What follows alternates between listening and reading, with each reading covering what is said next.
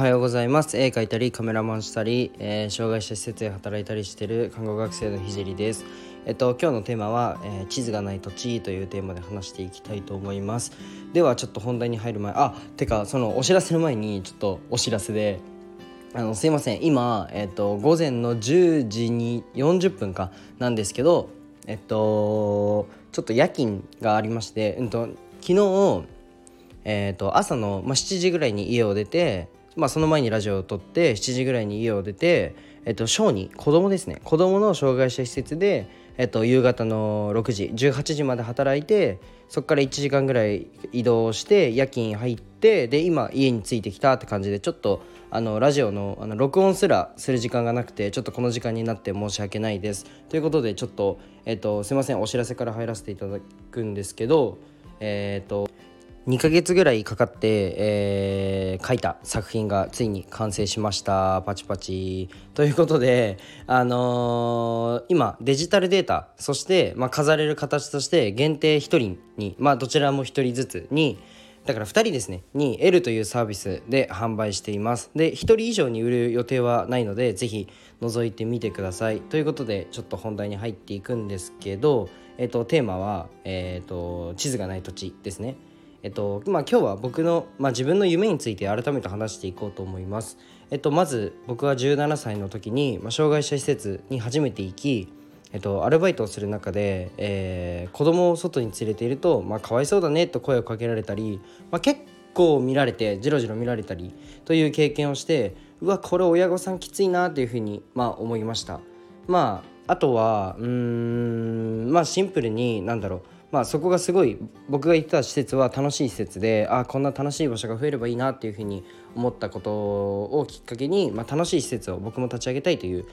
いうふうに思うようになりました。であとはうんとそのジロジロ見られるっていうのが本当に親御さんもきついし、まあ、スタッフもなんだろうなえこの子たち本当にもっともっと魅力があるのにそのなんだろう見た目だけでやめてよっていうふうに僕も実際悲しい思いをしたしうんと、もっと長く関わってるスタッフはもっともっと強い思いがあると思います。なので、まあ、施設を立ち上げる以外に、まあ、偏見をなくしたいというふうに思うようになって、うんと、今はそれが人生の僕の人生のテーマに、えー、なってます。で、えっと、偏見をなくすためにはまず偏見がどうして生まれるのかっていうのを考えなきゃいけないなっていうふうに思ってまあそれは割と単純で、まあ、知らないからという答えが、まあ、僕の中で出ました。まあじゃあ、えっと、そのためには知ってもらうことが必要でじゃあ知ってもらうためにはどうしたらいいんだろうっていうふうに考えるようになりました。でそうだな。義務教育にまず医療が医療っていうものが入っちゃえばえー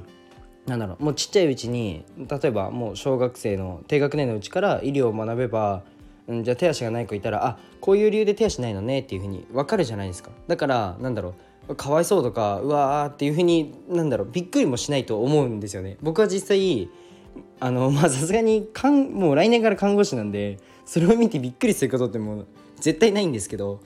まあでも、まあ、それがなんだろう偏見の目に、えっと、なんだろう捉えちゃうっていうか当事者は。っていうのがあるのでまあ医療が義務教育になっちゃえばいいんじゃないかなとか考えましたが、まあ、自分はそのえー、まあ義務教育の中に医療を入れるっていうのはめちゃくちゃ難易度が高くて、まあ、自分にはもうなんだろう厳しいなっていうふうに思って、まあ、早くそこはな撤退というか いや無理しようっていうふうになって、うんと、なったんですけどじゃあ、えーと、そこで諦めるんじゃなくて自分がそのメッセージを載せた作品だからなんだろうな自分が、うんとまあ、障害がある方でも自信を持てるような作品だったり、うん、と偏見の目がなくなるような、えー、とメッセージをそそういった類のメッセージを載せた作品を作って広げちゃえばいいんだっていうふうにっていうところに今落ち着いてます。でまあそれがきっかけで今僕は絵を描いてるんですけど、まあ、そんなこんなで絵を描くことになってでまた広げるためにこうやって声を通してラジオをやったりいろんなことに挑戦してるんですけど本当に何だろうな正解がないんですよね。だからその道しるべがないしそのコンパスとかなんだろうなその地図がないっていうかないんですよね。でこれをやったら成功するよねとかうんこれをやったらじゃあ偏見が世界からなくなるよねっていう答えはないんですよね。じゃあ諦めようではなくて、えっと、答えを自分で作っていかなければならないしなんなら問題も作ってその答えも作るということが僕の課題です。で僕たちはうん多分ほとんどの人がそうだと思うんですけど今までまあ与えられてきた問題に対しての、まあ、あらかじめ答えがあった問いの、まあ、解き方しか教わってないと思うんですよ。僕は少なくとも教わってないですそれしか。でこの辺がめちゃくちゃむずいしもうつまずくんですよね。で僕も今何者でもないわけで、うん、まあ一応看護師の切符は手に入れましたが、まあ、あのこんなものって言ったら言葉はあれなんですけど、まあ、答えのある問いの連続でここまで来たというふうに思ってて、まあ、実際国家試験の問題なんか答えが全てあるし、うん、実習もまあそう患者さんとの関わり方は答えがないんですけどそこはちょっとまあ看護師は独特ななんか答えのないうんところに一歩足を踏み入れてる領なんだろう職業だなとは思うんですけど でもそれでもなんだろうある程度型はあってうんと答えがあるので、まあ、それを繰り返す、まあ、イージーゲームだったと正直思います。でそれは、まあ、自分を上に見せるために言ってるわけでもないし看護師さんをどうこう言うつもりはマジでないし他の職業のことも